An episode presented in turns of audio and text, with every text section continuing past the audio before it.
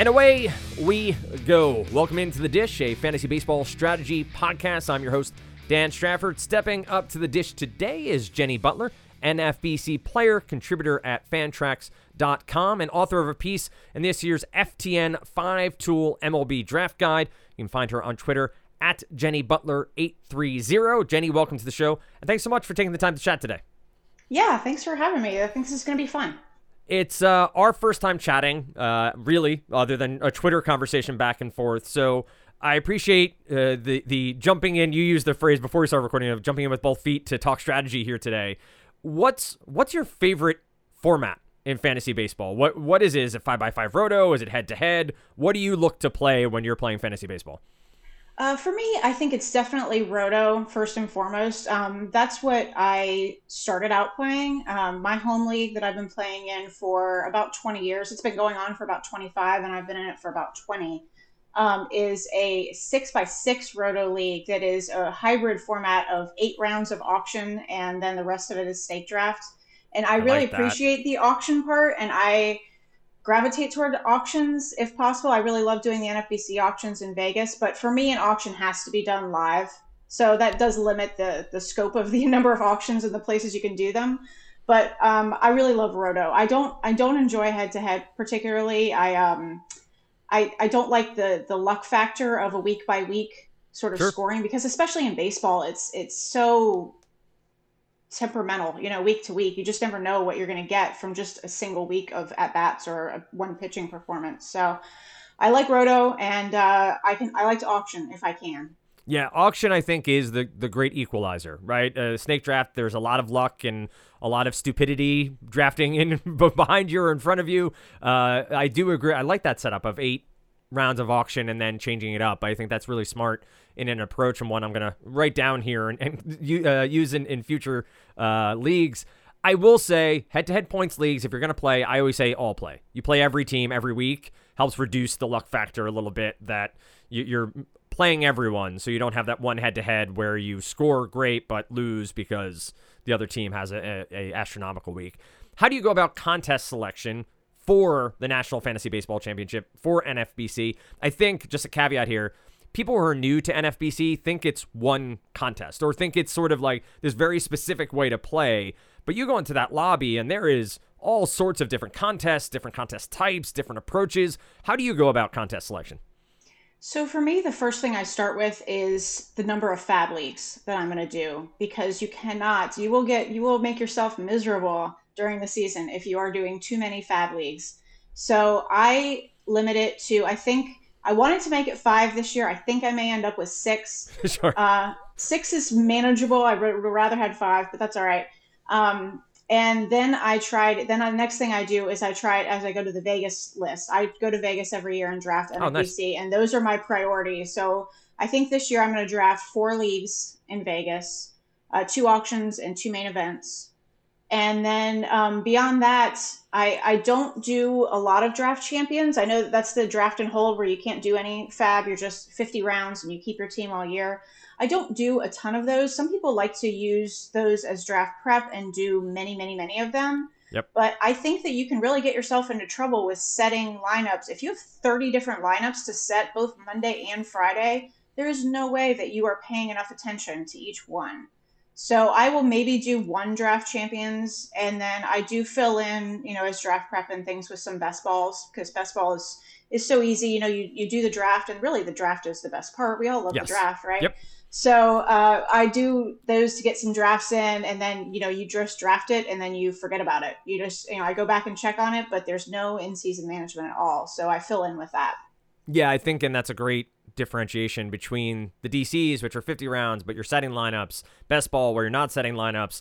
Really, if you're new to NFBC and listening to this, take the time to look at the contests, right? Like, don't just dive in because your favorite analyst tweeted out a link to it uh, or someone challenged you to a 150 or a 300, uh, whatever it might be. Take the time, research it, know the rules, know how it's all going to be. And Jenny, I think you're spot on we all have lives outside. Well, most of us have lives outside of fantasy baseball. Um, maybe some don't, but you have to be mindful of what time you have, and and that is really a great point on strategy of contest selection. Is what can I actually get done week over week to be competitive in these and which will make me dead money, right? Uh, which will be where I can't handle FAAB or I can't handle setting a lineup. I, I think that's great advice for anyone out there playing any sort of fantasy sport.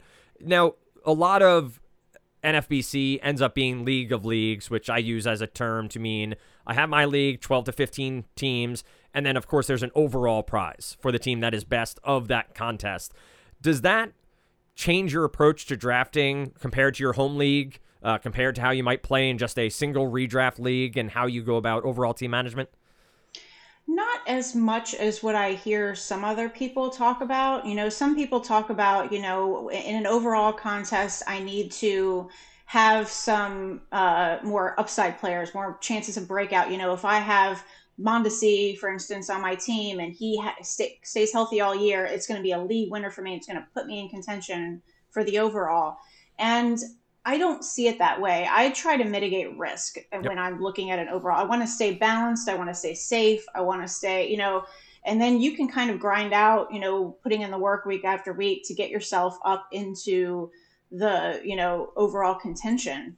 You know, Phil Dussault, who we all like to talk about this offseason, yes, yes. you know, he didn't have, you know, Shohei Ohtani. He didn't have Vlad. He didn't have Salvador Perez on many of his teams. You know, he had – guys that were, you know, he grinded out, you know, ground grinded out um, Either works. on, you know, his first, you know, 10 rounds of picks return value. They didn't give him a huge profit. And then the later picks were where he got all of his profit. So I like to stay pretty safe because at least I want to be in contention. You know, if you're, if you have Mondesi and he's out the first week of the season, you've kind of thrown that team away. And right. I just, I want to be in it all year. Well, I think you made the obviously you know how you play, but for listeners, I hope you can see the correlation there between how Jenny plays, how many leagues she plays, and how she drafts. There are people out there who are going to play 200 leagues and draft a variety of players and different constructions and different risk profiles and all of those different things.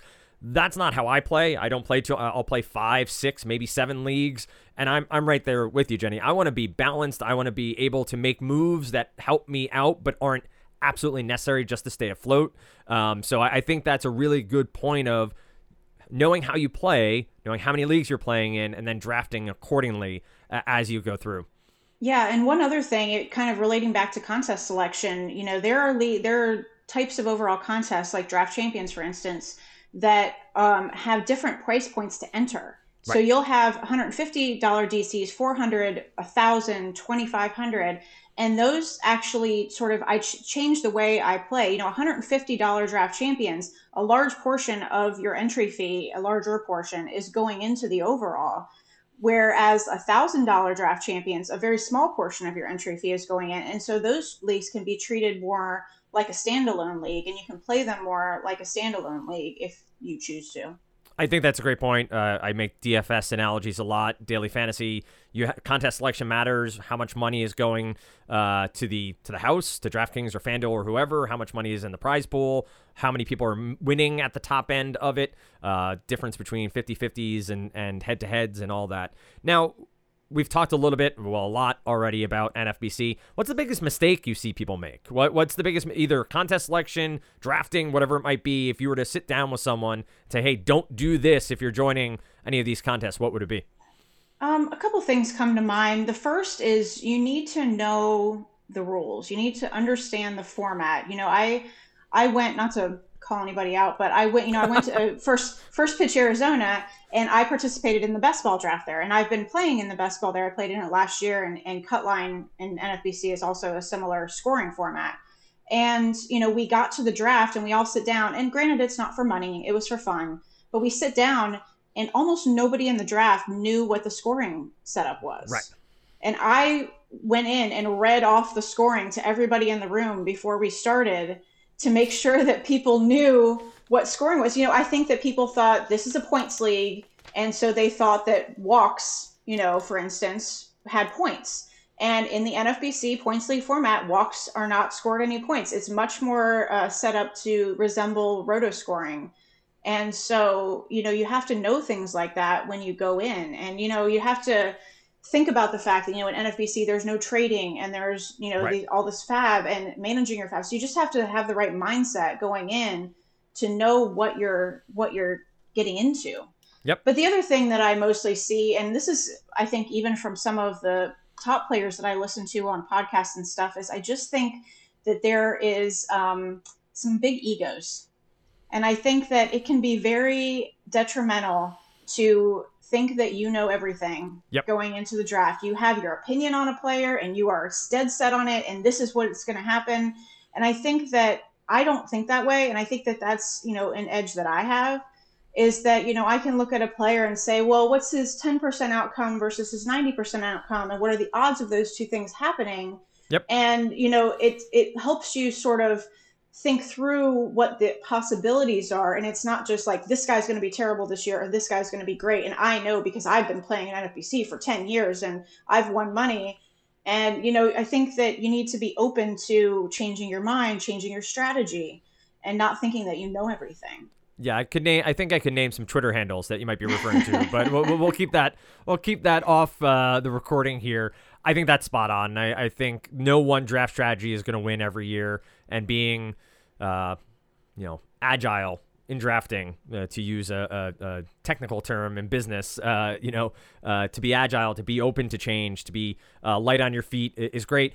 And the points thing uh, I mentioned before we started recording, my good friend Joe Pisapia, who will be on the podcast later on, uh, he and I have been have been podcasting since 2008 together in some way, shape, or form about fantasy baseball. First episode we ever did was know the rules, know your league rules. If you don't know your league rules, don't draft. Like don't don't show up because if if you don't know what you're doing, there could be those nuances you're talking about about walks. There could be those little bits that are gonna make you a, a dead team because you're not paying attention to it. Now we can transition. We talked NFBC. We talked about what what your approach is there to an extent. I know we talked before we started recording that you are just getting into the weeds on player projection on your on your uh, spreadsheets for the year. So we're going to talk a little bit more higher level here, but what stats do you most heavily look at? Uh, is it you know just a, a overall look and you're projecting across everything? Is there something that you think is more predictive than others when trying to project for the upcoming year?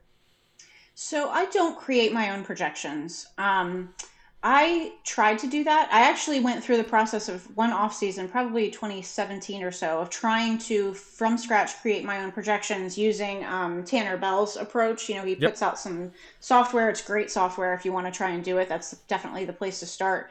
But you know, I spent you know probably the months of November, December, January, February just trying to get through the player Sure. pool. There's so many and you know so i went from that to trying to just do like a look at every player a fairly deep dive on every player. And I ended up with the same thing of spending four months just going player by player and not really getting anything out of it. You know i would Yep. find a nugget on somebody here or there but you know i wasn't really getting any further than i was without doing that. And it was just felt like it wasn't a good use of my time.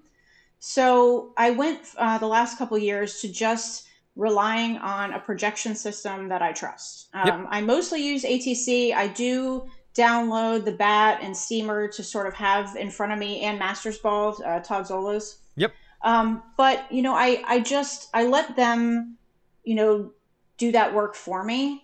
And you know, a lot of the underlying stats, all the Statcast stuff, all the you know Fangraphs stuff you find on a Fangraphs page, a lot of that is already factored It's in. in. So I Yep. don't I don't need to go and look at everybody's deep dive, you know, on all their little underlying statistics to figure out what they're going to do because I can look at the projections and that work is already done.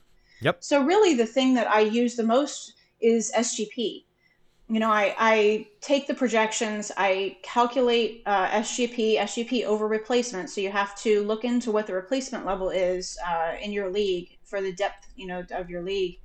And then, you know, I let that sort of guide me because one thing that SGP does really well is it compares different types of profiles to each other. So, you know, it can compare an Aaron Judge to a Myles Straw and one who are so different and it's hard to wrap your head around who's really more valuable for my team.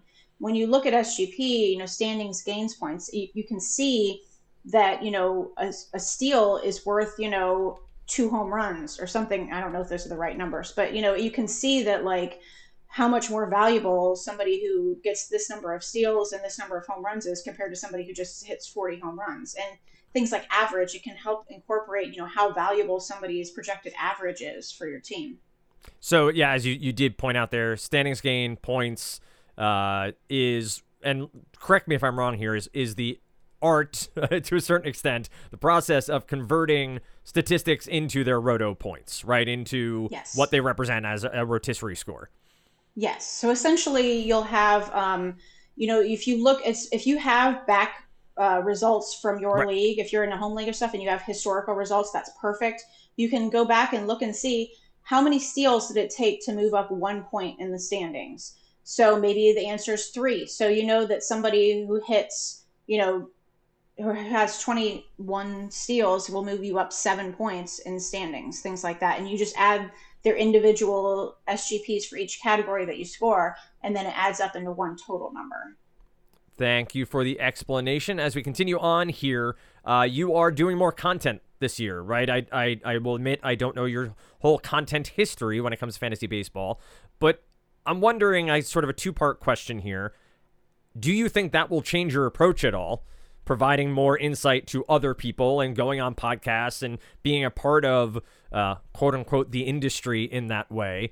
And have you seen anything emerging yet that has caught your eye or in discussions with other people uh, so far in creating the content that you have? Yeah, so the draft guide that I did for FTN is actually the first thing I've ever written. I had done a few podcasts before then. Um, and then I've talked to Eric Cross about doing some writing for Fantrax in the upcoming season. Um, I generally don't provide. I'm not. I'm not good at providing a lot of player specific content. You know, sure. it's just not my breaking down. Like as I sort of described before, breaking down players is not really my strength. So a lot of what I talk about is strategy, and um, I'm not really going to change that. I don't think that you know talking about the best strategy. I'm not going to either talk about the strategy that I don't really believe in or change and do something that I don't think is best just because I already talked about it. Yep. So, you know, I think it's just kind of out there and you know, I'm not really saying anything to be honest that that other people don't already know. It's just that, you know, I think it helps some of the, you know, people getting into it for the first time and things like that to sort of think about things that maybe they weren't before. But, you know, it I'm, it's going to be, I'm going to do what I'm going to do regardless. Got it. Well, I, I, told you before we started recording, and, and full uh, disclosure to everyone listening, I've done podcasting for years. I've done content for years. I've always been more on the host side than the analyst side. Full admission there. Um, I'm largely doing this so I can have conversations with really smart people about the upcoming fantasy uh, baseball season so I can get prepared. And I, I'm trying to turn that into hopefully help for other people out there in the world. I, I wonder as you do more conversations, though, if things will emerge that uh, you know start to give you what the field is looking at, right? Not necessarily how you're yeah. approaching it, but will you start to get a better idea of, oh, this is the sort of consensus consensus approach or the off track or whatever it might be. Yeah, I think, you know, there's a lot of discussion about, you know, trends in ADP this year, like mm-hmm. things like closers going really early. Right maybe starting pitching being a little deeper than it was last year. Um, and you know third base being a, a, position that's particularly shallow, things like that. And some of it agree I, w- I agree with, and some of it I don't. Um, you know the the discussion about closers, I think that it's sort of meaningless to discuss whether you think closers should be going at a certain price or not because the price is the price. Yep. So either you're going to pay it or you're not. And I think that people, sort of what I said about overconfidence before, I think that people that say, I just refuse on principle pay for a closer at a high price. Well, I don't think, I think that's sort of a lazy answer. I yep. think that you're, you know, you're not doing the work to decide whether you think that that's really a value or not. And in some cases, I think it is a good value. You know, people think about only think about the draft value of those closers and thinking I can take shots later. I can, you know, and pay such a, I can pay a cheap price and get a Mark Melancon like people did in 2021. But you know, the odds of that are not great. Right. If you don't hit it, you're spending an incredible amount of your FAAB money trying to make up for it, and nobody sort of factors in that as part of the cost. You know, I might be paying a third round price for a Josh Hader, but I'm also not paying $600 out of my $1,000 FAAB to try and get saves during the year. And it's it, the amount of effort and money and just roster churning that it takes to get a closer that works out for you and sort of you know nickel and dime your way up to 30 saves it's it's to me it's not worth it. I, you know and and just go ahead. No, I, I just love that you're connecting, and I, I think most analysts do this, but you're connecting the draft to, to FAAB and di- like directly connecting the two things as not one and the same, but part A and part B of the process. I think there are a lot of individual players who draft and then worry about FAAB and then worry about in season management. And I, I, think it's a great note here, speci- specifically on closers and value and doing the work of is a third round price tag for Hader the right price tag? And if it is, then draft him. And if you don't think it is, then don't. And not digging your heels in and saying, I just don't draft closers in the third round. Because those are the yeah. same people who were saying, I don't draft a starting pitcher in the first round. And, mm-hmm. you know, I won't, you know, in fantasy football, I won't draft a quarterback or like, it's just once you start saying, I won't, it's a whole growth mindset idea, right? Once you say, I can't, you're, you're shut off to any possibility of, of growing. So I didn't mean to cut you off there if you had uh, a further point. No, I was just going to sort of take it into the, the discussion about starting pitching and where starting pitching is yes, going. Please. And I, I think that, um, you know, I hear a lot of people saying there's just so many starting pitchers this year. I can wait. I, I you know, I can wait on starting pitching. Maybe I'll take one or two at the start and then I'm going to wait and I'm going to get a bunch of guys sort of in the middle. And I think that there is a lot of, um, ideas this year that that some of these middle round starting pitchers are very safe and that we think we know what they're going to do. Right. And I'm maybe it's just sort of a gut feeling, but I'm I'm not as confident in all of those starting pitchers as other people seem to be. You know, just the first name that pops into my head is Shane McClanahan, and you know I liked him last year. I, I even had had drafted him on a couple of draft champions teams last year, and he was great. But to take what he did last year and say that you know exactly what he's going to be in 2021 yep. is risky to me. So, you know, I like to take guys that I know and I like to have sort of a stable base of starting pitching. And I don't think that just foregoing the starting pitching altogether at the beginning of the draft and waiting and trying to just load up on a bunch of those middle guys, you might only get, say, half of them that work out. And, you know, where's that going to leave you? Yep, I, I think it's spot on. I will also say, if you are hearing podcasts, you're talking about your redraft league or you're going to the NFBC and you are hearing over and over again that starting pitching is deeper, you're going to be in a draft room with people who feel the same way and thus are going to be sniping you in some way or, mm-hmm. or t- like so you have to be ready for the contrarian I, I hate that word to a large extent because I, I don't mean full contrarian you're not going to be drafting you know your your corner infielder in the first round and projecting uh you know Eduardo Escobar uh, in the second, but you're you need to be able to to change your course when you see how the draft room is unfolding. That's not to say just avoid it, but just think differently. And I think Jenny, you're hitting that spot on. I want to ask you one more sort of overall strategy question. I do have some 1v1s. Uh, I am a head to head points fan, so I do like going head to head with some of these players. I know that's not your forte, but we can have some fun with it quickly. Um, in roto, typically two catchers, five outfielders, right? Mm-hmm. So that is not how everyone plays home leagues. You know, you'll see a lot of home leagues that have one catcher, three outfielders, uh, more mimic, you know, quote unquote, real baseball. Is there any particular approach you have to catchers? And again, I know you're not going to be hard and fast with it. You might, you know, move around different leagues, but is there a certain approach that you might take with either catchers or outfielders because of sort of the expanded rostering of multiple at each position? Yeah, I used to not worry about it with outfielders so much. Um, but I think that the increase in platooning that's happening yep. around MLB is making it so that there are not as many full time reliable outfielders as there used to be. So I will. I'm not. I don't have a specific strategy strategy for it, but I do sort of keep it in mind.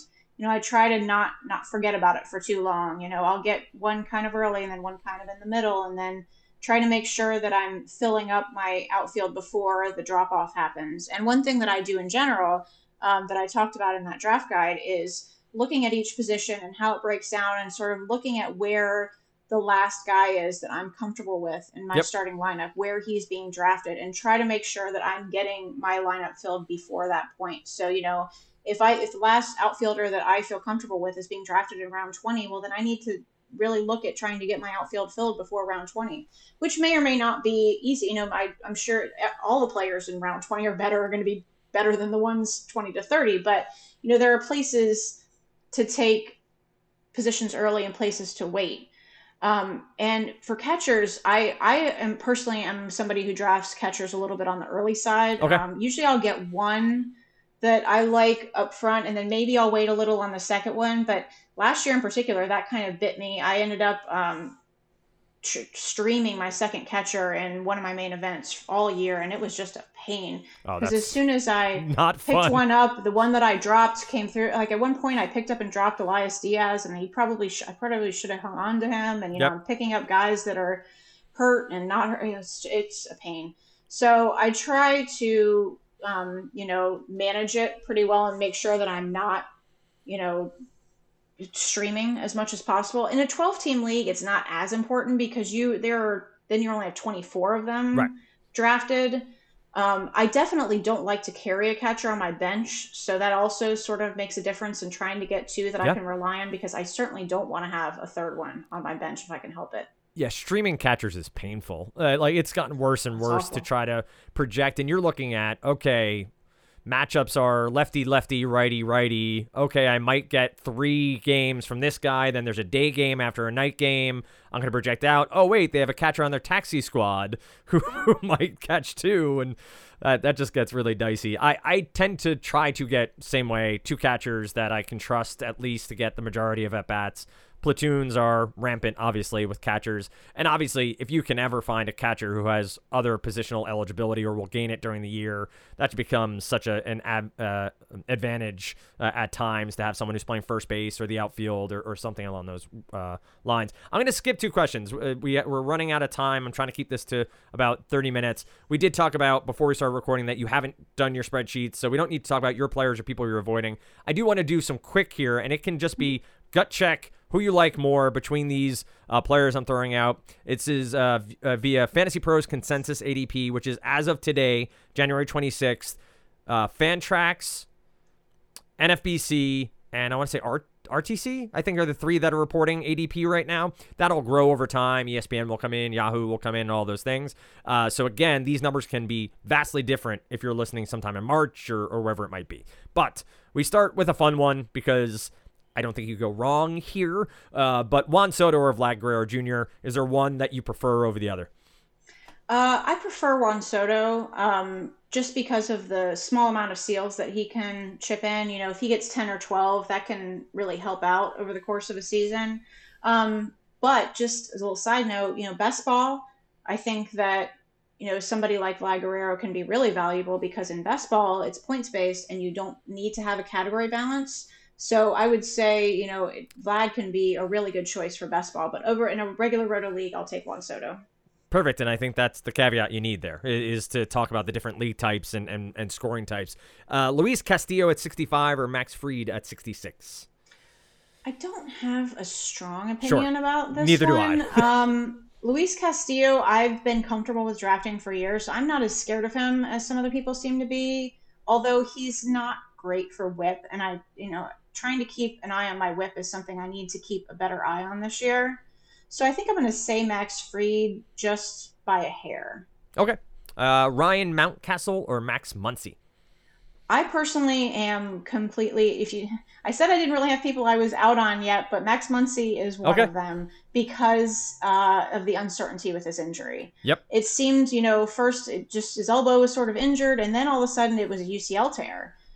That's scary. So he may need Tommy John surgery, and obviously that's not as, as big a deal for hitters as it is for pitchers, but it would put him out all year. So I'm just not going to take a chance this early in the off season, and I will just stick with. I actually do like Ryan Mountcastle too. He um he's got dual eligibility, which is always something I like. Yep. And so I'm pretty strong on Ryan Mountcastle on that one. I'm going to pick on the New York Mets here. Uh, their former shortstop and their current uh, Amed Rosario, or utility player for Ed, Eduardo Escobar. Um, 177 for Rosario had the pedigree for a while, right? We kept hearing that the, the steals were going to be there and he'd hit 280 and maybe some pop later in life. Cleveland, maybe a resurrection of that. And then you have Eduardo Escobar at uh, 180. I don't feel super strongly about this one either, but I'm going to go with Rosario um, just because of the potential for more steals, I believe. Um, I don't have the numbers right in front of me, but um, Escobar, I feel like has now this is purely gut feeling, so grain of salt. But I sort of feel like Escobar has the potential to fall into more of a utility role. Yeah. You know, especially if somebody like JD Davis steps up and, and is playing well. So I'm going to stick with Rosario. But again, that's I'm sort of wishy washy on that one.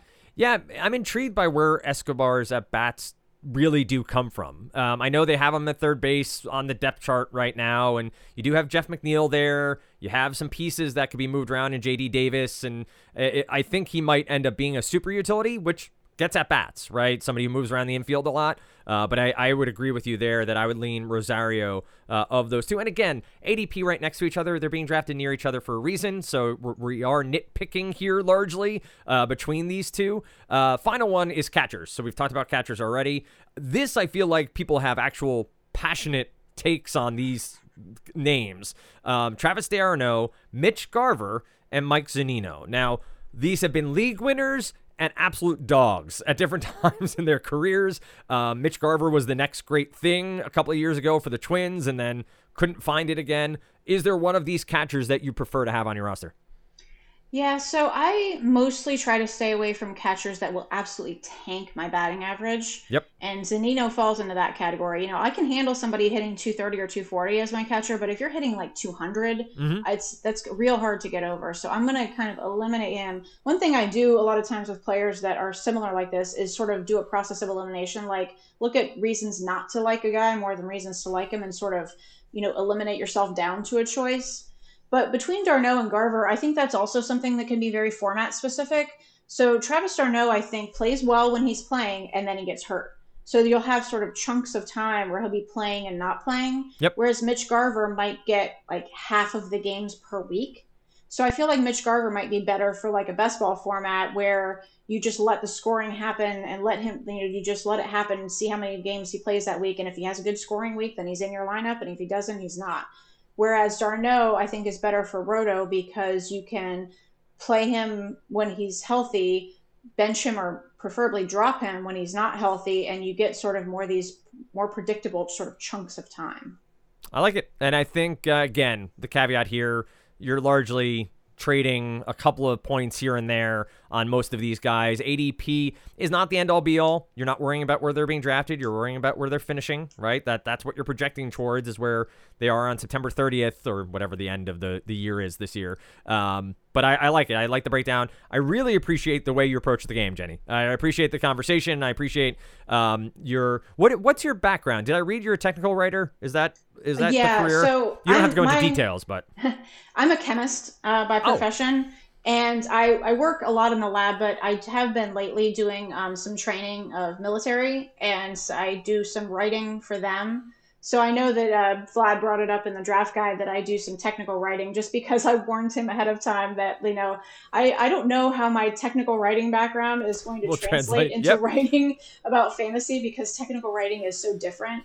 Um, but I don't have much of a writing background at all. So um, I'm, I'm a lab person. I'm, I'm a chemist. That's fantastic. I think uh, I, I my thought process in listening to you was you have a scientific approach not no pun there but you have a very meticulous approach to how you play fantasy baseball i think there are a lot of people who just go i like to draft and they go in yeah. with their their magazine they slam it down on the table and they figure it out um, but you break it down and i think uh, the conversation for me was fantastic i hope everyone enjoys listening where can people find more from you in the future? I know you're doing a ton of podcasts. You're you're out there uh, on Twitter as well. Uh, where can people find more from you? Yeah, so probably the easiest place to find me is on Twitter. I'm at Jenny Butler eight three zero. Um, like I said, we mentioned the, the five tool fantasy draft guide from FTN is was my first writing assignment, and I'm gonna uh, hopefully do some writing for Fantrax and Rotoballer this upcoming season. Um, but you can feel free to reach out to me on Twitter if you want, and uh, that's about it. Some that's podcasts it. here and there, podcast guest appearances. There you go. That's uh, that's a way to build it up and uh, make sure you're to your point. You're doing as much as you can, and that's it. Not over-indexing on creating content or uh, appearing on podcasts. I think you got that on lockdown. I don't worry about that from you. Me, I might over-index a little bit, but nonetheless, appreciate you being on. Until next time, happy drafting, everybody.